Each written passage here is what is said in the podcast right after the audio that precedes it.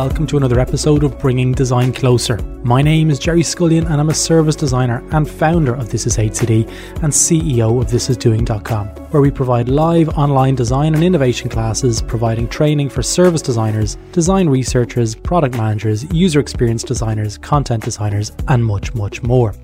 In this episode, I speak with Irish garden designer and TV personality Diarmuid Gavin and he's presented gardens at the Chelsea Flower Show on nine occasions, and he's also co authored and authored at least 10 gardening related books. Now, for regular listeners, you will be familiar with a recent episode I did with 16 time Grammy Award winning producer Rafa Sardina.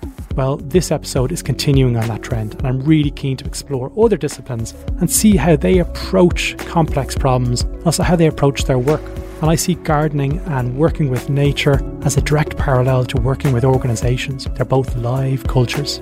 So, thinking like this, I was excited to speak with Diarmuid to see how he explores designing for the future and chat at length about external factors and how they can hinder the designer's vision. Diarmuid was a great guest, and I wanted to give a big shout out to his wonderful Instagram page where he answers questions regularly through his live events on Instagram. So, if you're interested in getting started with anything garden related, Diarmuid's your man. So let's get straight into the episode. Diarmuid, great to speak with you. People may recognize your name, but let's start off by telling our listeners a little bit about yourself.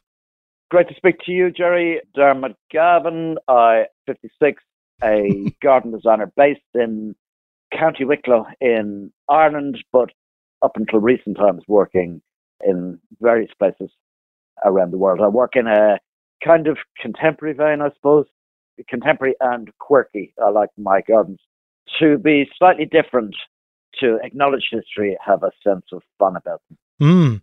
How are they different? Because you know when I when I look at your your wonderful Instagram feed, it's very um, inspiring. But I, am keen to see how you understand how, how are they different to say the traditional garden. I just see things in a different way, and I always have. We're very lucky in this part of the world in Ireland and Britain, we have this amazing, first of all, we have an amazing climate, temperate climate, so we can grow plants that have originated all around the world. Mm. And secondly, we're very garden aware. So we have this, everybody in these islands knows something about gardening. It's innate within us, whether it's the Garden of Eden, the Hanging Gardens of Babylon, or, or whatever.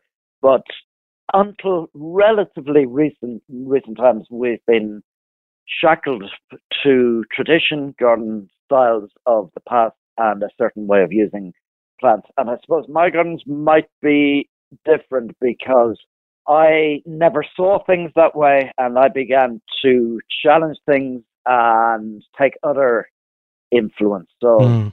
especially early in the 90s and the noughties, it might have been pop videos, magazine design, uh, or technology, or whatever would have a big influence on me. I didn't see why one of the most creative disciplines I think that there is should be left behind.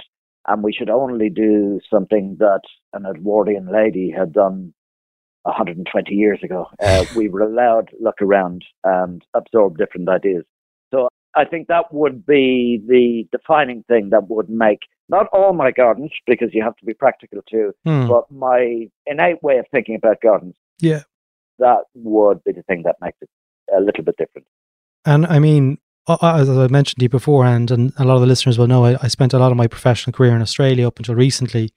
And being exposed to Australian kind of culture and their appreciation for the outdoors, I could see that the garden wasn't just something that you looked at through a, a foggy, you know, condensed kind of, you know, running down in, in a winter's kind of morning it, was something that you used on a on a day to day basis, and it was like bringing the outside in. And they used it, uh, you know, as a they used every day. It was it was part of their life. It was it was part of the the garden. Was part of the home. So how how are you seeing people in in this kind of weird time that we find ourselves in? How are they seeing the kind of the, the usage of garden change?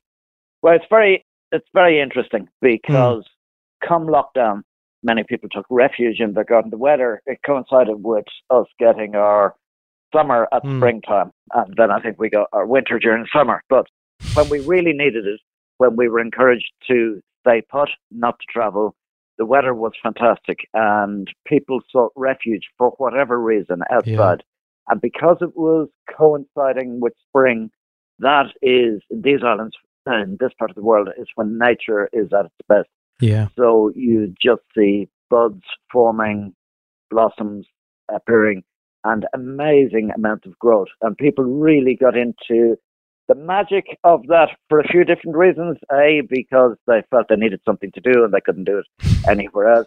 B, when during times of turbulence we turn to the basics and we like to nest and cocoon and absolutely go back to what we innately believe matters and you know, often, especially in Ireland, that is somewhere in the soil because so many of us would have some form of agricultural background, background. in yeah our families past. So all these things combined to wake people up. And as a gardener, it's very exciting because there was something happening anyway in terms of gardening. We were beginning to realize that we shouldn't garden as kind of 1950s housewives in a way. You know, when you look back through magazines at these incredibly sexist ways of promoting goods and materials and chemicals and cleaning agents and, uh, and whatever. In gardening, we've kind of stuck to those ideas mm. that gardens should be pretty, they're there to serve us, and they should be neat and tidy at all times, or else people would look down on you and feel you weren't doing your job. Yeah. So that was changing anyway. When the new gardener came along in March and April this year, that's what they latched onto, gardening more for therapeutic reasons for growing your own, for understanding how the natural world and our ecosystems work, and basic gardening, craft gardening, sowing seeds, mm. raising tomatoes, putting some lettuce in, growing the herbs or the potatoes or whatever. So we have a new generation of COVID gardeners who are heavily invested and deeply committed to making it work.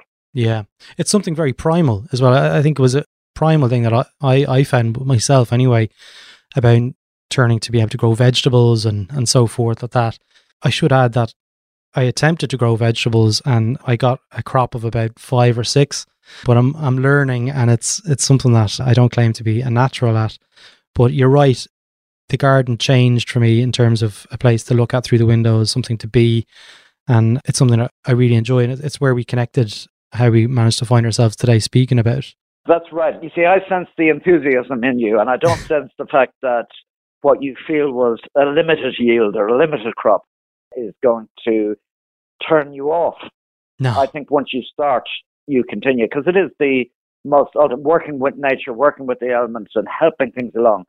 It must be the most amazing form of creativity, and it is incredible that in this technological age, when our connectivity had to be through devices and machines and Zoom and all that sort of thing, that we, many of us, turn to the absolute opposite. Yeah.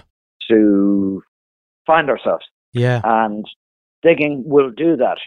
Getting, cleaning an area of soil, sowing some seeds, looking after them, tending them, being amazed as they germinate and then begin to shoot up and produce. Yeah. It's a remarkable thing. It really is. Like I mentioned um, when we were emailing back and forth over the last couple of months about John Thackara, who's an artist, uh, well, he's he's an author, but I consider him to be like an artist. He's a biodiversity, rural, um, regenerating designer, and he's based in in the south of France.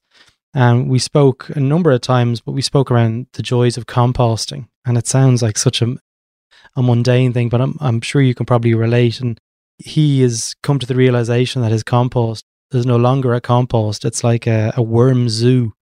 And it's something that I, have taken to as well. Like, you know, in these times, kind of bringing back and enjoying the soil and actually, you know, using the soil to, to bear fruit and, and so forth. Absolutely. And you're right about composting. It's, it's incredibly satisfying. it's an amazing thing to do. So in January, I built three new bays three new mm. compost areas, and every morning I go out now. I'm just amazed at how much is eaten up by these. So once you uh, pile your layers of organic matter on top, I have chickens yeah. now too, so Oof. clean out the chicken coop. That dirt goes in on top of the leaves and the garden debris, and it all makes this lasagna, this incredible sandwich, layer after layer. That in time I'll be able to, To reuse. bring out, use as a mulch or when I'm planting in areas of the garden. For for a lot of people, that that material is shipped off to landfill, and it just becomes methane gas in time, which is no good for our atmosphere. So all of these things are only good, and all of these things tend to ground you and tend to make you think again about what you want out of life. Yeah. And I find that whole process very interesting. It makes you think before you act. And that's what I found to be one of one of the, the key behavior changes that I've noticed with myself. Well, also, you disappear. I mean, I was just writing something recently about my relationship for years with, with the garden at home here, which wasn't great. And the garden wasn't great for, for many years because I was away all the time. And also, you know, I had a bit of imposter syndrome. What am I going to do with my own place, with this house that I bought about 12 or 13 uh, years ago? And I couldn't decide. Yeah. I was in real turmoil uh, about that. And eventually, you know, I got it together and started planting. But still, I'd arrive in on a Friday evening from the airport at about half 11 or midnight. On a Saturday morning, I'd kind of stagger out, bleary eyed with a black coffee, not knowing how to get into it, where to start, what job to pick up. And the, the garden is a bit of a jungle. There was one voice in my head telling me, you can't just leave it, go and Go and do it. go to a cafe, read the paper or something like that. But once you do, once you start the repetitive work, so it might be planting, it might be weeding, it might be cutting the lawn, it might be this rhythm kind of builds up. And then I'd find myself wandering back into the house at 11 o'clock that night, having achieved a huge amount, having not thought about work, Yeah. feeling exhausted, but so enthusiastic about future projects and dreams. So it really does help to center you. How do you handle that whole kind of like your hobby is your profession? Because this is a thing that I've noticed. Like for me, like I, I love design, but I'm speaking about design and teaching about design every day. And the last thing I want to do in the evening is go and talk more about design. Like, how are you handling that? I think because gardening is a passion. So Yeah. I would go off. Sometimes I find myself down the south of France working at multi million euro properties or doing stuff for Harrods in London or, or, or whatever and seeing extraordinary penthouse gardens and believing passionately in what we should do and how we should achieve something and working with Mm. the clients and dropping into their lifestyle and been so excited by that but actually coming home and wanting none of it, just wanting my little plot. So it does Yeah. separate, and in your home garden, you do slow gardening. You haven't got the budgets that your clients would have. Hmm. You grow stuff from seeds, from cuttings, from leftover plants, from places like the Chelsea Flower Show or whatever. And it's just different. It's much more real to you. And when you're living year round, we're very lucky to have four Yeah. distinct seasons. There's always something changing every day. Even during the day, the light is changing. During the week, growth, if you're away, growth changes. Yeah. From month to month, the season changes. So you're enjoying something and anticipating the Yeah. next thing. And it's all about, uh, you know, having dreams as somebody very interested in design and the way gardens work and the way space works and the flow between architecture and outdoor space. I always have plans for what I want to do. As I'm digging away in the garden, you know, convince myself uh, that an idea that's popped into my head is the most brilliant thing ever, only to realize a week later, after being obsessed with it, that it's the worst idea you've ever had. All these things keep you alive and keep you interested. Absolutely. I'm really interested to learn more about your design process when designing a garden. And uh, I remember a number of months ago, I was up in Mount Stewart in County Down. I don't know if you know Mount Stewart. I do, It's- yeah. Yeah, and it's it's a stunning estate. And I was I was reading a lot of the placards as I was walking around with the kids, and the designer of these gardens didn't get to see them. And it was that moment that I was like saying, well, actually, he designed them, and then he didn't get to see them. How do you, as a as a garden designer, balance that? Because you may not get to see the full fruits of your labor, I guess, and to see them being fully realized. How is that considered within the garden design process typically? It's a little bit different these days because in gardening mm. we live in an instant age. So if you want it instantly, you can have it instantly. And mm. you know, last year a project in Dublin, we brought trees from Germany that were 30 years old, and we brought 30 of them, I think, uh, wow. across the continent on big trucks with escorts and, and whatever. So that can be done. And you also need to bring the expertise and know exactly what you're doing and know what the risks are and whatever. Mm. But you can have instant gardens. So it's not like I'm I'm always I know Mount Stewart well and there's a great story behind the new lady of the manor been brought in from England and finding this dour country house, but realizing there was a microclimate because it was on the shores yeah. of a of a loch and what she could plant. And she had a great sense of humor, but she also was privileged. So she had a good budget and mm-hmm. she had, I think, soldiers who were based in a nearby barracks to help out because they were all, you know, it's you know it's a place that Winston Churchill used to visit during the, the during right. the war, and they they made a kind of comical, friendly, and amazing garden in terms of the plants that you people wouldn't have dreamed that many of the subtropical species they planted there would survive yeah. there, but she recognised that they they would. And interesting enough, for you know the fairy tale Mary Mary quite contrary. Vaguely. Well, Mary Mary quite contrary. How does your garden go grow with silver bells and cockle shells and something all in a row? And the Mary from that was her daughter. She lived there with ah. daughters there and that's where the nursery rhyme uh, came from. A very beautiful place. I always think of Arthur Guinness and his wife, who lived in what's known as St Anne's Park in Raheny now, oh. and the avenues of evergreen oak that they would have planted. Because at that stage, you know, in the 1700s, yes, they would never have dreamed of what they would become, and then also how democratic they would come be. That they'd be mm. a hmm. great uh, they'd be enjoyed by so many and not just the kind of gilded few where I live in Wicklow. There, uh, just up the road is the Powerscourt estate in Enniskerry, mm. and you have 150 year old beech trees now just coming into or just going past really maturity and been slowly uh, kind of replaced. So yeah. in those days, yes, you would never get to see, although Capability Brown did invent the machine to transplant big species, but it would have been unusual to get to see. I think as a garden designer, you must know your stuff first. You must know a little bit about the science. You must know about the soil, have an understanding of what it does, what it can do, how it can be treated. You must understand aspects where the sun is at different times of the day. You must understand the climate that you're hmm. working with.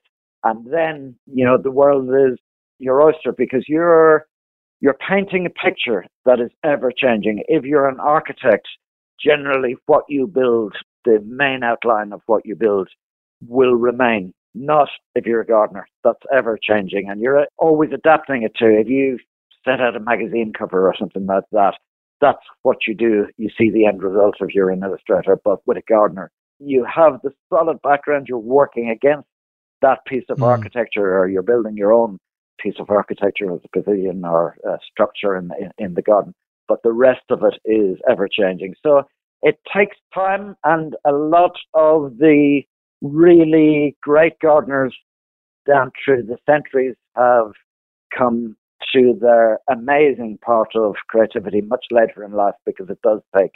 If you want to be good at it or if you have a passion to stick at it and really believe in what you're doing and if you're innovating, often that comes a little bit later in life. Yeah. You mentioned there about the process of designing and, and the soil being integral to the success, I guess, of, of the garden. Yes. As regards soil, like you know, when we're, we're designing services within organizations, you, you could look at a parallel between the culture of an organization and you know the culture within the soil almost. So when it comes to plant selection, I'm seeing a parallel between plants and being employees in, in this conversation. What are the things that you need to consider when you're selecting your plants? Are there other external factors that need to be considered as well? Like you mentioned about the sun and the and the aspect, but what about other external factors like insects and, and stuff like that? Stuff that you, you may not be able to see immediately. Yes, you can't see them immediately, and yet they're hugely important. And they're not only important for the environment that you're building up, but they're with increasing urbanization, with mm. almost factory farming, especially in places like the States and Brazil. The garden, the private garden, becomes the refuge, insects and pollinators. So whatever you do links in in terms of green corridors to so many other gardens and parks and nature reserves and national parks. And it's hugely important. So the soil, you, you need to understand soil. When I was in college, I studied in the Botanic Gardens in That's Dublin right. in the mid 80s. And there were so many lectures about chemicals back then. And it did my head in chemicals and phosphates and nitrates. And it seemed sometimes garden, gardening was more about control and yield than just the natural world. And I didn't agree with it then, and you know I haven't agreed with it since. If we always strive to look for the biggest, the best, the brightest, it's not going to work. Understanding hmm. that foundation, understanding what you're working with, and the basis of that, and improving that, so the foundation of your organization, of your garden, whatever it is, improving it in terms of adding what it really needs or letting it find its own way. There's different principles of gardening now. There's a principle called no dig. So you understand that the soil, um, the layers of soil and rock have built up their own ecosystem over the years, yeah. and you try to interfere as little as possible while planting. There's another principle of rewilding, bringing things back to the way they were once. Although all these things have their own complications, and you have to be careful to bring clients along with you because whereas you might understand the need for biodiversity, the client is generally just going to want something that's beautiful and will be very happy to tick any of the other boxes as long as it's convenient and mm. fits in with their style. So understanding soil, understanding the makeup of soil, understanding that foundation for everything, understanding how you can improve it, and also understanding the communi- communication that goes along with that. Why you're doing something, letting everybody know, and how. Because you're not going to be the one who's there on a daily, and a weekly, and a monthly basis, maintaining yeah. this site, looking after the plants, or even possibly expanding in the future. So developing those principles and letting people know why is hugely important. And then when you come to the individual plants, this is where being a gardener is amazing because you stay young because you're always learning. Every day is a school day. You see something that inspires you. It might be, you know, going for a walk with the dogs. It might be at this time of the year, the light is so warm and rich, and in the mornings or the evenings, the way the sun catches a seed head of a grass in the field or in the forest or whatever, and trying to replicate or take inspiration from that and use it in one of your schemes because you know the very place that the soil is damp but generally mm. free draining and a carex, which is a stage, would work very well and would in time give you the same effect. And you know the joy that that would give to your client or whoever's walking through the space so learning about plants, understanding what they can do, and never being afraid to be different or to stand your ground in something. When I was in college years back, we were brought a field trip to a nursery in Tipperary. And the nursery was owned by a Dutchman, and he was showing us the perfection of the trees he was growing, absolutely straight stems. And they were amazing. These stems were stripped, so The crown of the tree was raised about two meters off the ground. And he said, if there's any deviation, we watch them all the time. If they grow this way or that way, we take them out, we chop them up, and we burn them. Hmm. And because that's what people wanted standardization. And that is changing. And there is a place now for the individual and an understanding that nature isn't, well, it is perfect, but we tend to, through television programs, through Yeah. shows like Chelsea Flower Show, through magazines and uh, Instagram and books, we make it too perfect. And we Yeah. encourage people to go for that. So having your own ideas and taking inspiration from people who did things their own way is really important. There was that great artist and movie director who what's his name? He lived in a place. Actually, he in, in the he, he worked with the actress Tilda Swinton. He lived in called Prospect Cottage on the Kent coast. Derek Jarman, that's him, and he contracted HIV/AIDS when there was no way of living with this awful condition, and he took Okay. himself off to a desolate, windy beach, and he bought an old kind of clapboard wooden cottage, and he developed the garden just from bits and pieces he found, and he would look at the television programs and he'd look at the magazines and he'd regard all the plants he saw with them as spoilt brats, overfed, overwatered, far too bright. They didn't, he didn't relate to them because they didn't reflect anything that was going on in his life, the struggle for survival. But the plants that he found on his beach walks or in the local nurseries did. And his garden became this amazing metaphor for what he was going through. And I think we need more of that. Embrace individuality Yes. of the plants is really, you know, what, what I'm hearing there. And it's it's the same within organizations embracing the, you know, everyone is, is individual and everyone is unique in, in their own sense. Absolutely. And if we do embrace that, and it's only uh, maybe in the past 10 years, we're beginning to do that. If we do embrace that, and if we do encourage that, and you know, or even just understand that, well, then the joys that that will lead to, the results of that, Yeah. can be amazing. I want to talk to you a little bit more around after you finish the the design process of a garden and the garden has been you know delivered to the client. What what are the behaviors that the client needs to do beyond that delivery? Like, so what do they, in terms of care and and maintenance and stuff? What does that look like from a from a garden designer's perspective? What does a good maintenance plan um, look like in your eyes? It's different in probably each and every case. Sometimes you're Okay. creating a garden that the people who live in the house will look after themselves. Sometimes Mm. a maintenance company or a guy or girl who looks after gardens locally will will come in to do it. If it's a kind of high end garden, there's big you you do you create a document and it will outline the type of plants and their requirements. We're lucky in this country because again of our climate, we tend to have not a huge need for irrigation unless you're bringing in those huge trees Mm. where you wouldn't take the risk in the, the first five years or so. But if you're working on the continent, certainly irrigation is going to be key to the success of mature planting.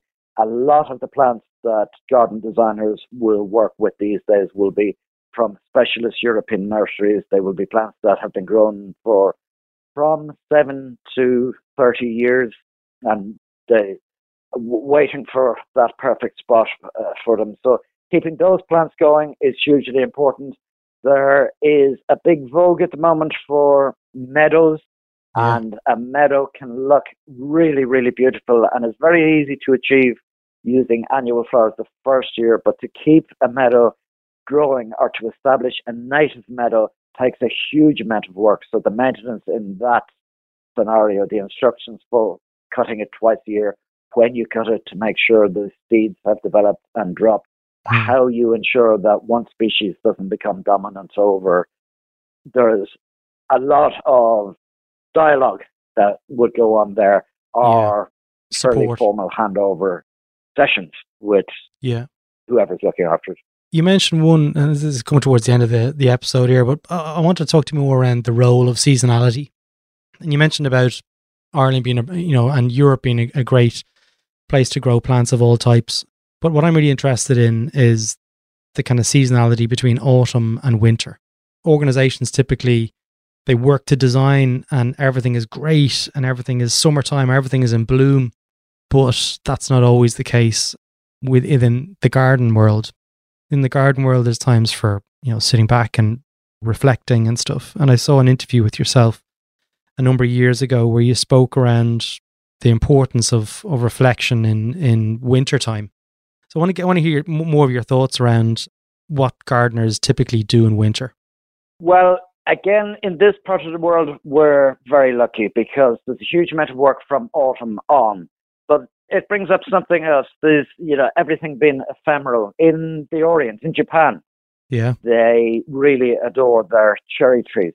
And when the cherry blossoms are about to bloom, a lot of the big cities will have weather forecasts just for the cherry trees. So they'll let people know when the blooms will be looking good in a particular district in the city.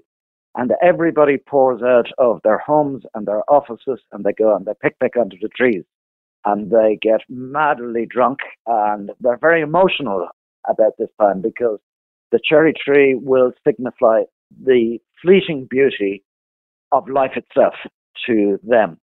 So we feel that all the time as gardeners. In spring, we have this euphoric feeling that can go on for about six weeks. And it's amazing when you come to kind of mid April to right through May because one day after the next, something more amazing uh, is happening and happening and happening. In the middle of summer, you're trying to keep the color going because that's what people really appreciate when you're creating gardens. So when gardens are getting a little bit tired, and then towards the end of summer, it's a that oriental feeling of doom and gloom. All this beauty is about to pass, and we have another six months before we get it again. But in early autumn, that changes. So around this period, you're beginning to realize, well, we'll have the, the leaf change, the different colors. There are some bulbs that come out at this time of the year. So nature has its own way of easing you gently from one season to the next. In the autumn, there's a huge amount of work to do. Traditionally, autumn and midwinter was a really good time for planting. So tradition because you get a lot of bare root stock, so stock uh, trees and shrubs with no soil attached, which was the way it mm. was done. So we have a tradition of doing the big heavy work, weather permitting, in winter. And January, February can be a little bit miserable. But I suppose I've insulated myself from that to a degree because a lot of my work has to do with planning and dreaming. And I'm a very good daydreamer. So I could be wondering about a scheme, a garden that we're going to plant, and imagining it as it is in full flower, even sure. in the depths of winter. And all the technology and the aids that we have these days really help with that an awful lot. Yeah. And, and there's also that thing, I keep coming back to gardening in this part of the world. You know, maybe Ireland and New Zealand are the best places to be a gardener because of that temperate climate, which the planet warming up. In some elements of that, we don't get the heavy frost that we that we used to get. Yeah. So growth continues. You'll know yourself that people talk about even uh, occasionally cutting the lawn in December. So it's never as bad the climate or the weather as it looks if you're looking from the inside yeah. out, and there's always something to do, whether it's practical or whether it's dreaming. Absolutely. Diarmuid, what would happen if you didn't do that work in wintertime? Do you know what? Nothing happens. Nothing happens. And you know, that's great too. I, I had a business issue not so long ago, uh, maybe about a year ago. I had myself involved in something that was really stressing me. Was about, uh, about opening a shop in a shopping centre just outside London. And the, this was a huge shopping centre, and the implications mm. for doing this and doing that and not doing this and everything went wrong and there was a big investor involved. Anyway, I took some advice. I went to meet somebody who ran the It's a Bagel chain in Dublin, and I'd never met her before. I sat down with her over a cup of coffee, and she gave me one of the best pieces of advice of, of advice I've ever heard. Sometimes, Diarmuid, just do nothing. And mm. I think whether that's in the garden or whether it's in life in general, let that, if you're too stressful, let it go and just see what happens. But sometimes it pays, whether you're outside or planning your next adventure, not to do anything and the problems will pass. Now, that particular problem is still, it hasn't exactly passed, but the pressure has. Sage advice here from Diarmuid. the garden will sort itself. You know, nature is amazing, and a lot of what we do in the garden is our own invented intervention. That's true. It, to, to a certain extent, I, I, I completely agree with you. Like, there's been times where I interfered with the garden and it didn't really make a it recovered on its own, shall we say? well, it's all about us, isn't it? It's all about us putting our thoughts and feelings and our desire for order and neatness. And I suppose you know that's innate as a human, as a human being, and left to its own devices, whatever is strongest will grow. Absolutely, Diarmuid. If if people want to reach out to you and follow you and keep across what you're doing, what's the best way for them to do that? Instagram, I suppose, is the is the best way. We do a, a live broadcast mm. during the week every evening from seven to eight with a young Irish gardener called Paul Smith, and it's called Garden Conversations. Or yeah. get me easily on e- email diarmuidgavin at gmail.com. I'll throw a link to both of those into the show notes, and I can I can definitely verify for the the broadcast on Instagram is great. I looked at a few of them, and they're very funny. They're not the typical kind of garden kind of broadcast that you'd imagine where you, you're not always talking about flowers and stuff. There's there's a lot of comedic value in there as well. It can be anything. shaving foam. That's all I'll say. Shaving foam. Diarmuid, it was great speaking with you today. Uh, take care. Great to talk to you, Gerry. Thank you very much. So there you have it. That's all for this episode of Bringing Design Closer. If you like this episode, feel free to visit thisishcd.com where you can access our back catalogue of over 100 episodes with episodes related to service design, product management, design research, and much, much more. If you're interested in design and innovation training, feel free to check out our business, thisisdoing.com, where you can join online classrooms and learn from the world's best design and innovation leaders. Join the This Is HCD newsletter where you'll receive updates from the network, and also, if you're interested, apply to join the Slack community on thisishcd.com. Stay safe, and until next time, take care.